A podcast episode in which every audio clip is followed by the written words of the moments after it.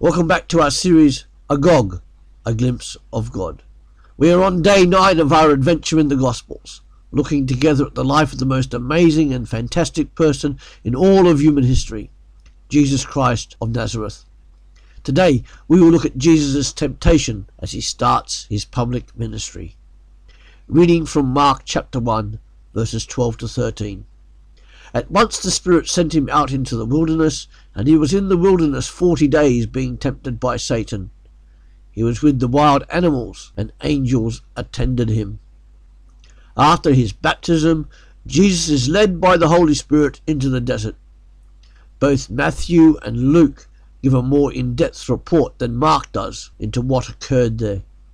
Jesus' temptation experiences in the desert were all part of God's plan at the start of Jesus' public ministry in order that the type of Messiah Jesus was would be revealed.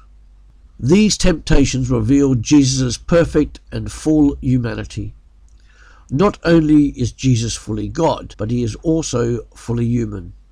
Knowing Jesus to be both God and man, Satan starts his plan of attack against him. After 40 days of fasting, prayer, and wandering in the desert, Jesus is confronted by Satan with three temptations. The first temptation, Satan starts by saying, Oh, so you are the Son of God, are you? As if to say, If you are really who that voice speaking at your baptism says you are, then prove it to me. You must surely be hungry by now, so why don't you turn these stones into bread and feed yourself? Here, Satan wanted Jesus to disobey God the Father's will by using his powers for selfish purposes, and also to create a bit of doubt about God the Father's love and care. Jesus, being aware of this, answers Satan by using Scripture. Man does not live on bread alone.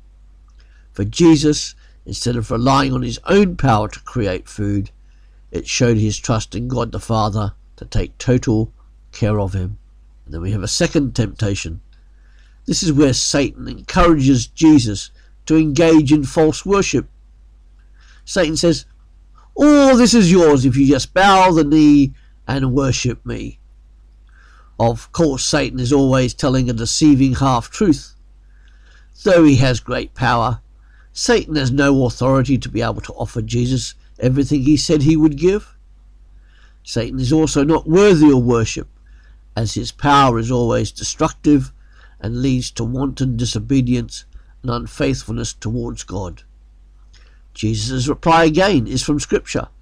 It is written, Worship the Lord your God and serve him alone. Jesus here is saying that he will only serve one master.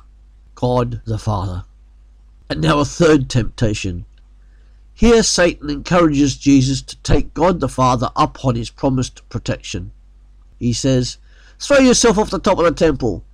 If God is faithful and true, God will catch you and protect you as you start off on this ministry of yours. Satan here quotes scripture in order to make the temptation much more appealing. However, this is a misquote because he fails to add in all your ways. Jesus, however, again quotes scripture back Do not put the Lord your God to the test. In quoting scripture back at Satan, Jesus gives balance to the total expression of God's will and not just to part of it. God the Father fulfilled his promise to love and care for Jesus by sending angels to care for Jesus' needs and to protect him. Jesus emerged from the desert experience the victor and to continue his public ministry. Jesus refused to acquiesce to the lures of Satan, the temptations, and these demands to test God the Father's faithfulness on his own terms. And what do we learn from this? That Jesus knows the struggles we undergo because he has also undergone them. Jesus is not unsympathetic towards us when we are being tempted. We have a God who has sympathy with us. So, what can you learn from Jesus in dealing with your own temptations? Come back tomorrow for day 10 of our series Agog, as we continue to look together at that most extraordinary man, Jesus Christ, through the Gospel accounts. We will start to look at Jesus' teaching and how he interacted with people. See you soon.